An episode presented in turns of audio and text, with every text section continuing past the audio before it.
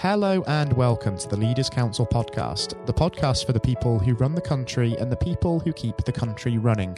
You join us on what was quite a sunny day, but the sun has now gone away in a deserted city of Westminster, it must be said, as once again we ensure that we have a variety of distinct perspectives on leadership. I'm Scott Challoner and I'm joined on today's programme by Laura Henderson. Laura is the managing editor at Abode 2, a luxury property magazine headquartered right here in London. Laura, welcome to the programme, and it's great to have you on the air with us today. Thank you for having me. It's an absolute pleasure having you, uh, Laura. Now, um, the purpose of this podcast, as I say, is to gather together a variety of distinct perspectives on leadership as a whole. So, what I'd like to understand first and foremost is what that word leader actually means to you. Well, leadership, certainly in the last uh, four to six weeks, um, uh, has, uh, I think, changed um, complexion completely from uh, perhaps my mindset prior prior to lockdown. Mm. Uh, it, uh, I think, leadership is um, uh, an amalgam of, of, of, characteristics, but I think the one uh, overriding trait I, I would um, that certainly springs to mind with myself is is the can-do, uh, keep calm, carry on perspective. Um, I think what COVID ha- has certainly taught me is um, we have a lot more resilience than we thought we ever did uh, in the mm. past, and uh, taking a team certainly as I have, I have a team of seven uh, with me in the journey and um, uh, keeping their spirits up um, is, you know, really, really important. And it, I think it's a, a, trait that I will be focusing on much more um, when, you know, we, we come out of the other end in terms of how I operate, how I engage with my team, and indeed how they engage with me. Um, but uh, it um, it very much is about, I think, resilience and when when times are tough, we keep calm and we do carry on. I think you're absolutely right, Tim, in saying that. It's been a huge learning curve, sometimes for the better for businesses, because we often hear it said, don't we, that times of adversity such as this do bring out the best in people. And there are so many stories out there of teams, whether they've had to adapt to remote working or whether they've had to continue going in on site. They've just got their heads down, they've got on with it and just continued to do their best and muck in for the, uh, for the good of the business. And it sounds as if that you've certainly seen the same uh, within Abode 2 as well. And everybody's really sort of gotten stuck into the task at hand. Yes, very much so. Uh, and in fact, it, I think a lot, you know, we find, and I'm sure a lot of other SMEs um, will have found these past few weeks is, is um, how important um, all individual members of the team really, really are, and, and when the chips are down and when times are tough. Um, this is a version you, you could arguably say that happens in different guises and has in the past and will in the future. But but having a team that um, can read off each other, uh, can um, share ex- experiences and expertise, and actually there's a lot of emotional intelligence I think that's come out of, of these past few weeks that. I always think emotional intelligence in business is, is almost the unsung hero. Uh, we we're always good at sort of touting figures and stats and uh, yields in, in, in, our case um, in, in the real estate industry. But actually having that emotional intelligence and insight into understanding um, how buyers and sellers work and indeed how your team works um, is, is, is so, so important. Uh, and I, I do think it is a very undervalued um, business trait. I think it's something that I hope we will rely on much more going forward. Um, is actually reading how are people thinking, uh, how are they feeling, and how that's going to impact on their productivity levels, uh, how they relate to other team members, uh, suppliers, uh, external uh, clients and so forth. Um, and it's certainly something I, I want to focus on um, much more, you know, going forward with the business. I think, in a way, um, it's absolutely right that this current COVID 19 situation has really brought about a period of self reflection, hasn't it? There's a renewed focus on mental health and the well being of employees. And that's something which hopefully we can take forward, isn't it? Because it, it is so, so vital, not just for uh, productivity, but also for sort of the overall good and chemistry of the team um, involved as well. And when people understand um, as employees that their employer cares about them, you are much more likely to be able to take that person with you and get the best out of them, but also vice versa as well. In many ways, those around a leader also serve to get the best out of the leader themselves too. Mm-hmm. Yes, uh, and also I think it enables uh, individuals uh, if they feel um, they're working more holistically as a team. Um, uh, you know, the, the, a productivity levels should inevitably, um, you know, spike and continue to grow. Um, but but I think uh, it's feeling um, appreciated and valued, um, and it gives you a certain inner confidence uh, if, if, you. Um, if your team feels that they, they can make suggestions, make changes, um, and that the you know their their line managers will support and listen to uh, that you know those decisions and those ideas.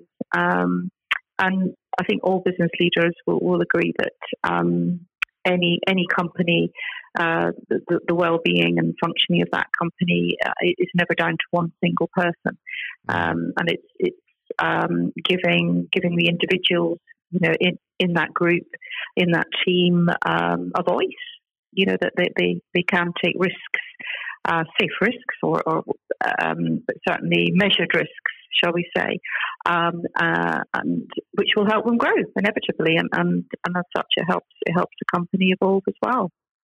It's important, isn't it, to encourage um, employees as a business leader to take on their own forms of leadership and really try things, um, like you say, and sort of go beyond their comfort zone. You've seen how it's benefiting teams um, in times of crisis when they simply have to sort of push the boundaries for the good of the business as a whole, but also giving them that confidence to try things and not be afraid of necessarily making mistakes and just being confident that they can develop and learn from that. That is hugely, yes. hugely important, isn't it?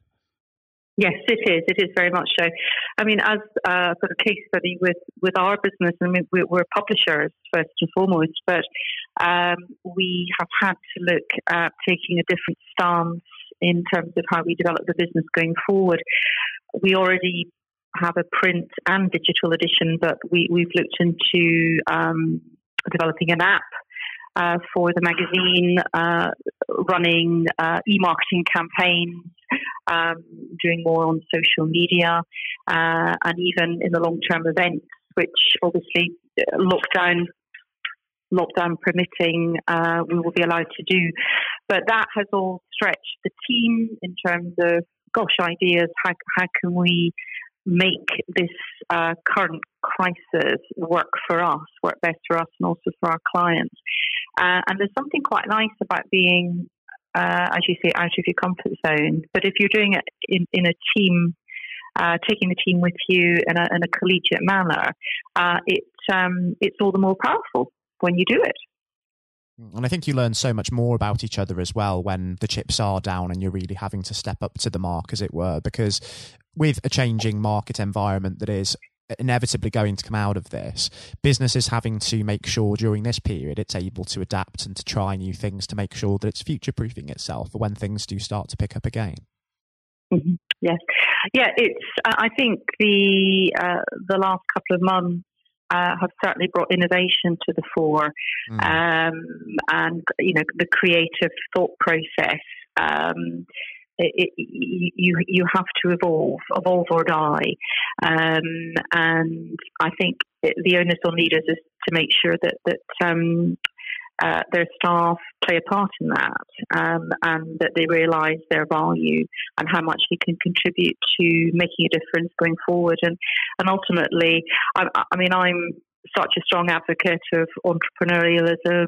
Um, you know, having started a business eight years ago, um, you know, with just two people, and then you know, keeping on going during the current crisis. Um, and I think, you know, that's ultimately down to um, the team that I have working with me, um, they, they have made it happen. And um, there are many, many more SMEs out there, you know, doing the same thing. And I think it's absolutely a, a wonderful uh, challenge that I think that we all face. I think Britain is particularly good um, at nurturing talent um, and uh, encouraging ideas, idea generation, um, uh, new business startups, and so forth. And and I think maybe one one of the pluses from you know the, these past couple of months is we're actually coming out going, my goodness, we're we can survive this. Um, we are enough you know, we actually can make a difference in the business world. We can contribute to the new economy, uh, whatever form that that may take in, in the months to come. But um, we need to take responsibility for being part of um, the solution and not the problem. Mm, I think you're absolutely right um, in saying that. And I think we are very good um, in the UK at encouraging things like um, entrepreneurship, as you uh, say there. Um, do you think also, um, as a country, we do recognise good leadership within the business world as much as we maybe should do? Because I think in some ways there's a little bit of an emphasis when it comes to leadership on people within the public eye, isn't there? Such as celebrities, maybe sports personalities as well. So maybe it sort of falls by the wayside in terms of recognition when it comes to the business world somewhat. Yes, I, I agree. I think there there should be many more forums for business leadership, uh, not not not just clearly the blue the blue chips. It's wonderful to have spokespeople um, from the big brands. Um, it, it's encouraging and it, it's the way forward. But uh, I would love to see more, on a, a, more regional level um, forums where business leaders can uh, have a voice and, and, can attract an audience. Um, I, uh, I'm a member of uh, a, a private members club, uh, Home House in London, which is very entrepreneurial. They've set up uh, Homegrown, which is purely for startups, um, and they they have uh, podcasts from all different sectors, but it's, it's leaders talking about leadership, starting up businesses, and I. I um, I'd love to see more of that uh, on a but on a regional level one argument could say it's much easier to do in London because there's a bigger pool of talent there. Mm. But I actually don't necessarily agree with that. I think there's talent across the country, um, and it, it's a case of, of you certainly radio is an ideal way of, of, of um, uh, actioning that that forum where where you have an active audience, um, and it's it, it's just a case of um, skewing slightly the, the, the content chosen um, and, and, having opportunities uh, to to talk about business issues um, and you know as you say you know leadership um, comes in all different guises. And uh, it, it's um, I think it's almost like building a family mm. going forward. Um, once the idea is set, um, many many more versions of it will, will probably span out across you know across the country. But someone needs to make uh, make a start on it. Absolutely right. And um, if we take into account your experience um, in leadership or law and running your own business for around about eight years, what sort of advice would you give to those younger generations of aspiring leaders who are looking to embark on their own leadership roles in future? Well, the first thing I would say is uh, if you are setting up a business, it has to be something you're passionate about uh, and actually uh, something that you, you, you, really feel you could um, put your heart and soul into.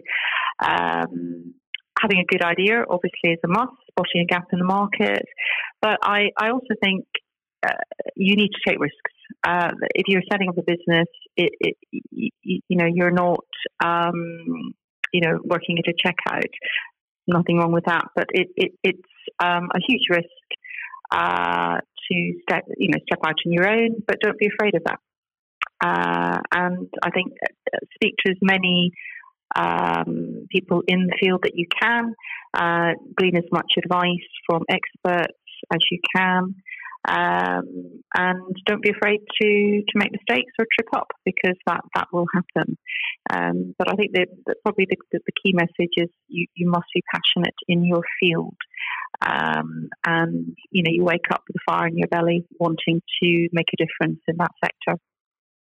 I think that's very sound advice, um, absolutely, Laura, because um, whereas I think skills, for example, can certainly be honed and developed throughout one's life and one's career, it's important to have an inner passion, an inner drive, and a motivation that really comes from within. It's important, as you say, to surround yourself with positive people and really pick your mentors because being a leader, you're not going to have all of the answers, especially as a young leader.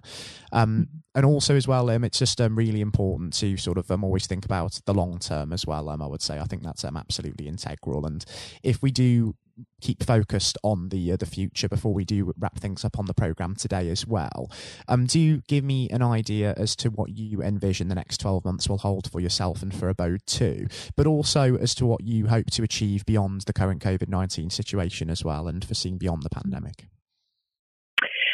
I very much see our business going more digital uh, it's an inevitable journey. I think we, we will need to embark upon, and indeed all publishers will. Um, but I uh, I also would like to um, treasure um, print. Uh, that that was where we started um, eight nine years ago. Um, it was purely a print a print edition, and I do feel there's still a place for that um, going forward post COVID. Um, it, I very much am a, a supporter of, um, you know, that medium, and I think people will always want to pick up a newspaper or a magazine or a book uh, and enjoy, uh, you know, the uh, the freedom and the, the sort of personal feeling of, of, of sitting down and, and, and uh, reading, um, something you can't do on a laptop. Mm. Um, but in terms of the business, I, um, you know, I'm hoping that we will go from strength to strength, um, and uh, all staff uh, up and running uh, in the next few weeks. Very much hope so, and, and into into next year. And um, I'm looking forward to you know us making a difference. I think in the real estate world in terms of disseminating information out to, to those that listen to buy uh, uh, and to sell, and you know feel quite proud proud of being a part of of that process certainly seems as though there's a lot of ambition there, Laura, certainly. And I think you're right that there seems to be a lot to be said for the experience of sitting down and being able to read and making sure that we don't lose sight of that, even though we have to innovate. And it is, of course, mm-hmm. again, if we look back um, at that message that we left for those young people who are looking to become leaders in future, now is the time to really try new things and not be afraid of maybe having one or two setbacks because it is a changing market environment and everything is going to be different uh, going forward. Um, we are just about out of time on the program today, Laura, but I have to say it's been a really insightful and also really enjoyable experience having you on the program with us. And thank you ever so much for taking the time to come on and speak with me today. It's been an absolute pleasure. Likewise, an absolute pleasure. Many thanks. I've really enjoyed it, Laura. Thank you ever so much once again. That was Laura Henderson. Thank you. The managing editor at Abode 2. Um, coming up next on the programme today, I'll be handing over to Jonathan White for his exclusive interview with former England cricket captain Sir Andrew Strauss. Sir Andrew is the current director of cricket for the England and Wales Cricket Board, and as a player, he is one of only three England captains to have secured the Ashes both at home and away in Australia. He is also the England captain with the second highest amount of Test victories in English cricket history. I hope you enjoy listening just as much as Jonathan enjoyed speaking with Sir Andrew, and that's coming up next. Hello and welcome. I'm Jonathan White, and today we are joined by Sir Andrew Strauss, former captain of the England cricket team and former director of cricket at the ECB. Sir Andrew, thank you very much for joining us today. Real pleasure to be here. Thank you. Uh, it, the pleasure is all of ours. You know, and you've had a distinguished career, as I said, both on and off the pitch in English cricket, recognised not least with your knighthood for services to sport just last year. So congratulations on that. Yeah, thank you. Um, now there have been ups and downs in the career, like any career, including public and private disagreements with certain individuals. And on that front, I think what everybody wants to know have you finally forgiven Marcus Trescothick for giving you that stupid Lord Brocket nickname? um, well, my recollection was it wasn't Marcus Trescothick who gave me that nickname. Ah. It was actually Mark Butcher. Uh, He's to blame. You know, I think there were a lot of people. It was the senior England teams at the mo- Mm. at that time who wanted to sort of put me in my place and make sure that I didn't get above my station. So um, thankfully, it didn't particularly stick, other than within those group of players. And you really did try and get on their nerves by getting above your station because, of course, in your first outing, uh, you went on to score 112. Mm. Now, am I right in saying this, perhaps, that you only got there because Michael Vaughan did himself an injury? Well, that was the reason I got on the pitch in the Yes. first place. Yeah, absolutely. I mean, you know, it's often sort of misunderstood or misjudged the role that luck plays in a in an international cricket or sporting career. Full stop. And um, you know, I was wait, waiting patiently in the wings for an opportunity, and it didn't really seem like an opportunity was going to come along. And then, you know, I've only got injured in the nets, and there was my chance, and I had to kind of grab it with both hands if I could. And you certainly did. What was it like then to uh, see your name being put up on the Lord's Honour Board after your first appearance? Yeah, look, uh, I'd just been transported to a completely different world almost. I'd been, I was a Middlesex player, I was Mm. captain of Middlesex. All my focus was on helping Middlesex sort of win the championship and whatever. And then a week later, I've scored a Test century, which is something I'd always dreamed out, you know, literally all my life. And then the thought of doing it at Lord's in your first Test match. I mean, it was literally the dream. So, and then suddenly I started thinking, wow, hold on, like, potentially I've got a whole England career ahead of me and everything that entails. So it was a real shock to the system. Um, but I suppose what I was grateful for was that I was rel- relatively old, probably not the right way of putting it, but I was 27 years course. of age. I was pretty comfortable with my own game. And I was also, I think, mature enough to understand um, that this was a great opportunity for me, but not to get carried away with it, which is unfortunately what happens with a lot of younger players. Without a doubt. And I think in those early years of your career, it's so important. I think you'd agree, especially when you're learning from other more experienced people. And this can be true of any field, whether it's sports or politics or business. Um, to have somebody there that you can rely on or look up to for guidance. In those early days, was there somebody that you could say to this day that, thank goodness they were there for you?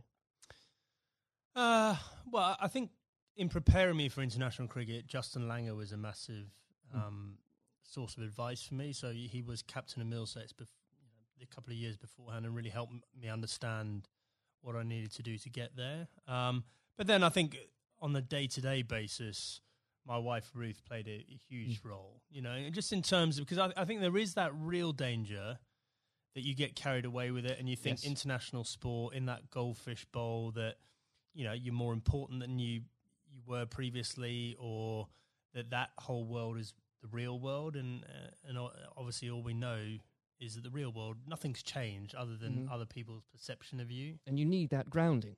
And again, that can be true of any uh, so many different areas of life. I think so. Yeah. I, I mean, very easy to get caught up in it and end up doing different things, being with different people, sort of trying to enjoy everything that goes with international cricket rather than focusing on the actual international Yes. cricket. And in those early days, Andrew, there were lots of examples where you could have got carried away because that team accomplished so much. Um, I think for a lot of people, the 2005 Ashes series is one of the greatest sporting moments of this country's history. Now, we could chat for hours about that, but I know uh, I wouldn't be allowed to, and, and, and you've got other places to be, so we can't do that. But I, if I may, I would love to ask what your highlight was personally for that, but perhaps more importantly, um, as a team, how were you able as a group to deal with the pressure no doubt you were feeling? Yeah, well, the the pressure is like nothing else that I experienced before or after because you know I think it's easy to forget how how much of a holy grail the Ashes was Mm. back then. You know, we hadn't won it for so long, and it seemed like we'd come up against these invincible Australian teams year after year. So, you know, the, the closer we got to it, the harder it became. Um, I remember Ashley Giles walking into the dressing room for the I think it was in the final day of the series, and I looked at him, and he looked absolutely terrible, like just white of a sheet, grey. He looked like aged about five years. I went, God, Charlie, you're not looking too good. And he went, Yeah, it's not surprising. I haven't slept for eight weeks. and I went, Well, join the club. You know, I think we'd all been sort of living this behind our own closed doors, and um, yeah, it, it's just an extraordinary thing. And uh, without doubt, the the highlight was number one drawing that game at the Oval Yes. to make sure we we we won the Ashes, but also the day after. You know that open top bus parade around London, and to understand that we'd broken out of the cricket bubble, that that just general sports fans or just people that were interested in in seeing England win at something were all engaged and I- completely besotted by the whole thing. I think that's such a key point now because there's, there's so there were so many people back in 2005 that may have not even given cricket a second glance, and it put a whole new generation, especially of children, school kids, into loving that sport. And so beyond the actual competition itself, what a fantastic thing to be able to say was accomplished for for Absolutely. Uh, uh, everything you say there is absolutely right. Like we, we just sort of opened the doors of cricket to a whole new generation. But probably more importantly, it was the one and only time in my life that I got papped outside a nightclub that night when we were celebrating. You know, I felt like I'd really arrived as Well a done. celebrity. Yes. it only happened for that one night, unfortunately.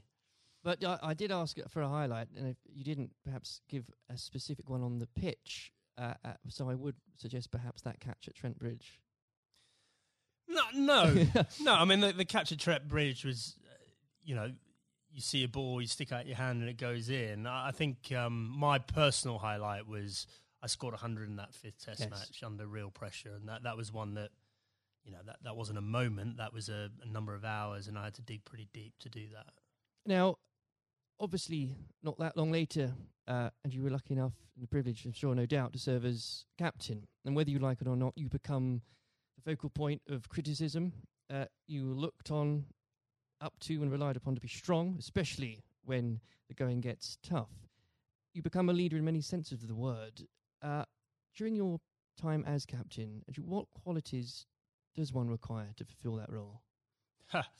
um, well, a fair amount of resilience for starters. You know, you're absolutely right. You, you know, I, I remember when I, I got the role, it, it did feel like biggest sort of poison chalice of all time, and that you know, sort of a litany of England captains had sort of been churned up by the job prior to me taking over. So th- there was that sort of realization this is going to be a tough thing to do, um, and you're going to have to dig pretty deep.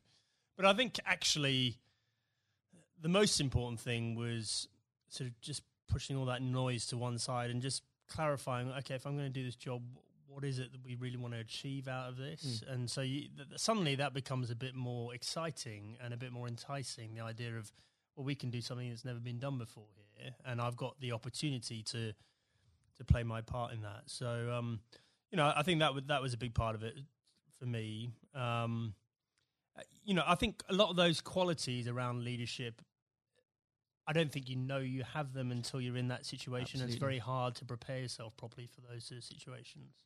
Um, and when managing a team, uh, you're required to manage, of course, what some people could call big personalities. Others could use different, shorter words. How poisonous can it be, players, when players, and indeed, and this applies again to so many different areas of life, when individuals um, think they are perhaps more important than than a team? Well, I, I think probably worth broadening out that a bit. You know, I, I think there there are all sorts of different people that you have to um, sort of contend with in a team environment, and uh, the job of the leadership or the management is to tr- to try and sort of gel them all together and get them bought into what you're trying to do and whatever. So, you know, th- there are some people that are a bit more self-absorbed. There's some people that are slightly more maverick in the, the way they they view the world. Um, there's some people that are very quiet. Uh, there's some people that are, you know, p- perhaps very worried about what might go wrong. And so you've got to try and Mm. understand all these people individually and try and get the best out of them. Um, but th- th- yeah, there was definitely a line there for me in terms of um, embracing difference up to the point where someone doing following their agenda was going in the completely different path from the team's agenda and you know if and when that happens that that should be a problem for a leadership and if it isn't a problem then you're not doing your Th- job properly. Absolutely. Um, and w- with all that in mind, actually, uh, and perhaps this is a bit of a mean question, but what advice would you give to others in a similar position, leading a team, um, being looked up to, what would be the key advice you'd give to them, and that you couldn't really do without it? Just generally about leading I, I a team. think so. Okay, uh, number one thing about leadership, I'm absolutely certain about this, is that the people you're leading need to know that you care about them. Mm. And if, if they genuinely believe you've got their best interests at heart, they will forgive all sorts of other inadequacies you might have. And I definitely had many. Um, because they, they'll know your heart's in the right place and they, uh, they'll feel comforted. There'll be a degree of sort of psychological safety or some or whatever it might you might term to to make sure that the, the team comes together when the going gets tough. If they genuinely don't believe you care about them and you're in it for yourself, um, doesn't matter how charismatic you might be. It doesn't matter, you know, how gregarious and and how um, impressive you might be as a person. They will be wary of you, Mm. and they will start looking after their own interests very quickly. Um, now, in 2015, obviously, you were appointed as director of cricket at the ECB. Uh, you took some pretty uh, major steps early on. Um, you brought in Trevor Bayliss as coach, was was brought in. Um, you put a much greater emphasis on limited overs cricket. Now, in the abstract, what had you identified that needed to be changed um, for English cricket, and were there qualities that you had developed, you'd found out you had as England captain, that you were able to bring over to the job? Um, okay, so the first thing was we had this unbelievable opportunity of the World Cup on home soil in Yes. 2019. Uh, I was, firstly, I was sick and tired of watching us make the same mistakes in World Cups, and this includes my time as captain. We just kept on sleepwalking our way into it and pretending everything would be on the all right on Mm. the night, and it never was. Um, and so I definitely made it our priority to win that 2019 World Cup. I thought that was more important than anything else that was going to be taking place in my tenure. Um, and I knew in order to do that, we had to completely shift our perception of white ball cricket. Quite a radical shift from what we, we, what we were coming from. Yeah, but Hmm. the rest of the game had moved on, Yeah. and the rest of the game had understood that white ball cricket was playing an increasingly important role in, in both financially, but also in in terms of players' focus and interest. Um, and we had to move. In fact, we didn't have to move at times. We need to get ahead of the time. So, you know, we had to completely shift our both our philosophy, but also the way we played in order to do that. Um, and I was very lucky uh, having both Trevor Bayliss and Eoin Morgan, who were prepared to sort of role model that and lead that through. Um, and the second part of your question around what have the England captaincy sort of done to prepare me for the role? I, I think I was comfortable leading. I was I knew the environment. I knew what I was getting myself into, and, and in the early days, I could leverage some of the relationships that I had with the players. But actually, I found it a very different challenge because you are so so far removed from what's going on on the ground, and so you know you're relying on other people to have to you know buy into what you want to happen and then do it themselves, Mm. and often you know in different time zones in different parts of the world. So that was that was a very new experience for me. Well, I think the strategy paid off, and uh, I don't know about you, but when watching that World Cup final again, as so many people did in this country, it's once again it inspired another generation of, uh, especially school kids who again might not have given cricket a second look, who have now become avid cricket fans. I know of some, and, it- what what a wonderful thing that must be. Yeah, it was an incredible day, wasn't it? I mean, I think in our vision, like when we're talking about the opportunity of winning the 2019 World Cup, I had this vision in my mind of Lord's on a sunny day and a close finish and the incredible kind of, you know, emotion that went with it. Mm. No one could have dreamt No, uh, how it played out. I've never seen anything. I've never seen a game of cricket like that in my whole life, and for it to be the World Cup final was quite extraordinary. I know some fantastically avid cricket fans who were googling there and then what exactly the rules became because I Yeah, well, so was was- I. yeah. Actually, yeah, absolutely. Um, now, Andrew, in your in your wife's memory, you established the Ruth Strauss Foundation last year. Uh, in doing so, whether you'd admit it or not, yourself and the foundation has become an inspiration to thousands, husbands and wives, mothers and fathers, sons and daughters. Please do take some time, if you wouldn't mind, and you to explain to the listeners the work the foundation does and and what it's been like to lead a project like that. Yeah, thanks. Um, well, look, I mean, we obviously had a very tough journey as a family. First of all, Ruth being diagnosed, Ruth was someone that was always well. You never think she was going to be someone that was sort of laid down by cancer. And for us to find out that she had lung cancer was Mm. extraordinary. She'd never smoked a, a cigarette in her life. And I think we all had this perception of lung cancer being a smoker's disease. Absolutely. Um, and so just uh, having gone through the experience and obviously some very low times and us coming to terms with the fact that, that Ruth had stage four cancer and she was going to die, um, we learnt a lot in that process. And, and thankfully, we had time for me to speak to Ruth before she died about legacy and what we could do to make something positive come out of you know this experience we'd all been through. And so after she died in December uh, 2018, uh, I came back and launched a foundation with two f- focuses. Number one, to fund research into these rare forms of lung cancer. These Mm. are the non-smoking lung cancers. Um, five to seven thousand people each year in this country are diagnosed with these. No one knows why they're getting them, um, but they're on the increase, and it's women, young women, that are affected more than men. So- Extraordinary numbers. yeah, I mean, i in the list of top 10 cancers, it's number eight. Rare forms of lung cancer, number eight. So it's not really rare, it's probably a misnomer, but it's, um, yeah, we're really lacking in funding and understanding.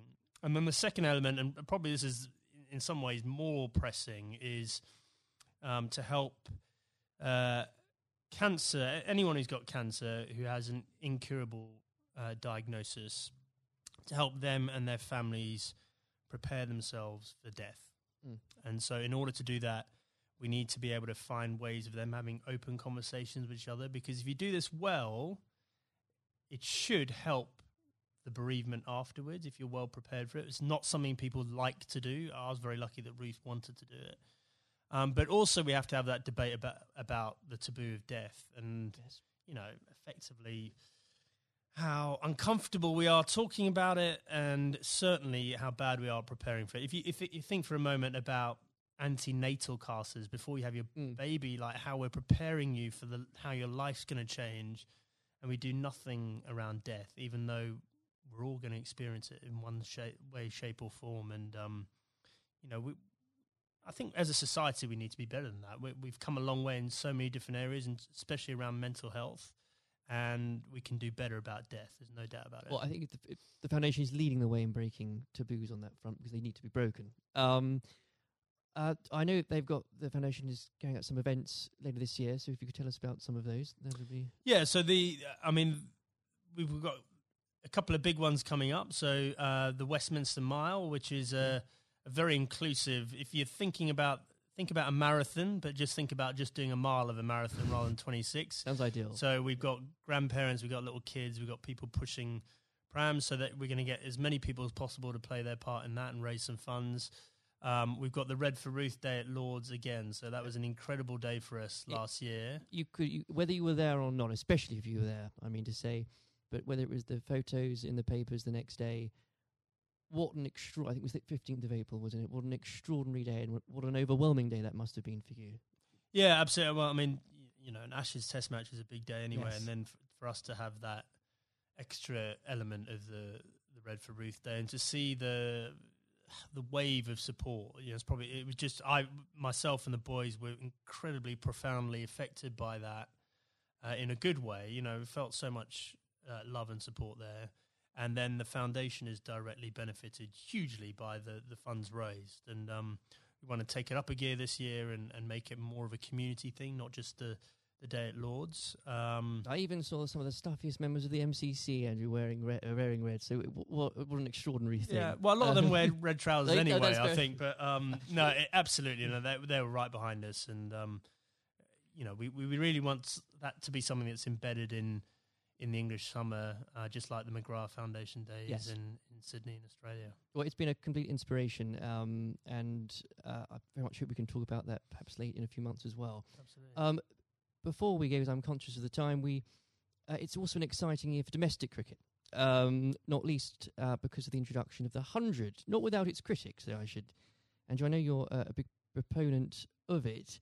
Um, the Blast has clearly shown um, that the short form of the game has brought cricket to a new and growing audience, exciting games. Uh, what do you say to those that ask, why do we need the 100 as well? Uh, well, so the 100 is the most important uh, step forward in domestic cricket in this country ever. And the reason for that is that increasingly, well, there's two things. First of all, we need to break out of the cricket bubble. So the Blast followers tend to be the same people that follow other cricket.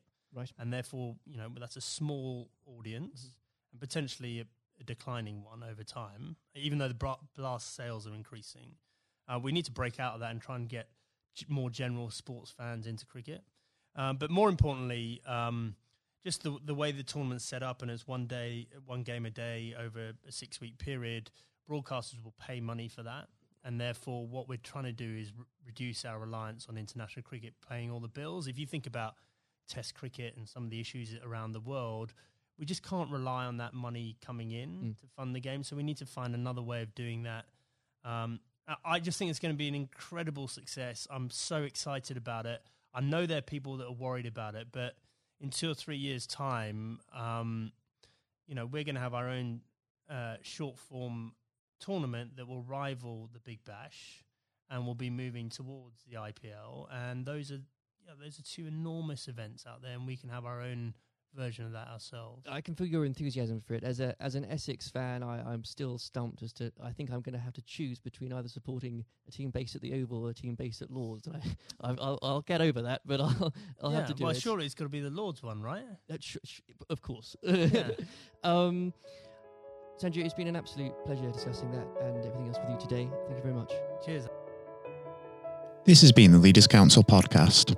Thank you for celebrating excellence in leadership with us. I've been your host, Scott Challoner. Until next time, goodbye. Thank you for listening to our podcast. The views expressed within the podcast do not reflect the views of the Leaders Council of Great Britain and Northern Ireland, its parent company or subsidiaries, members of staff, or other guests of any other person therein associated.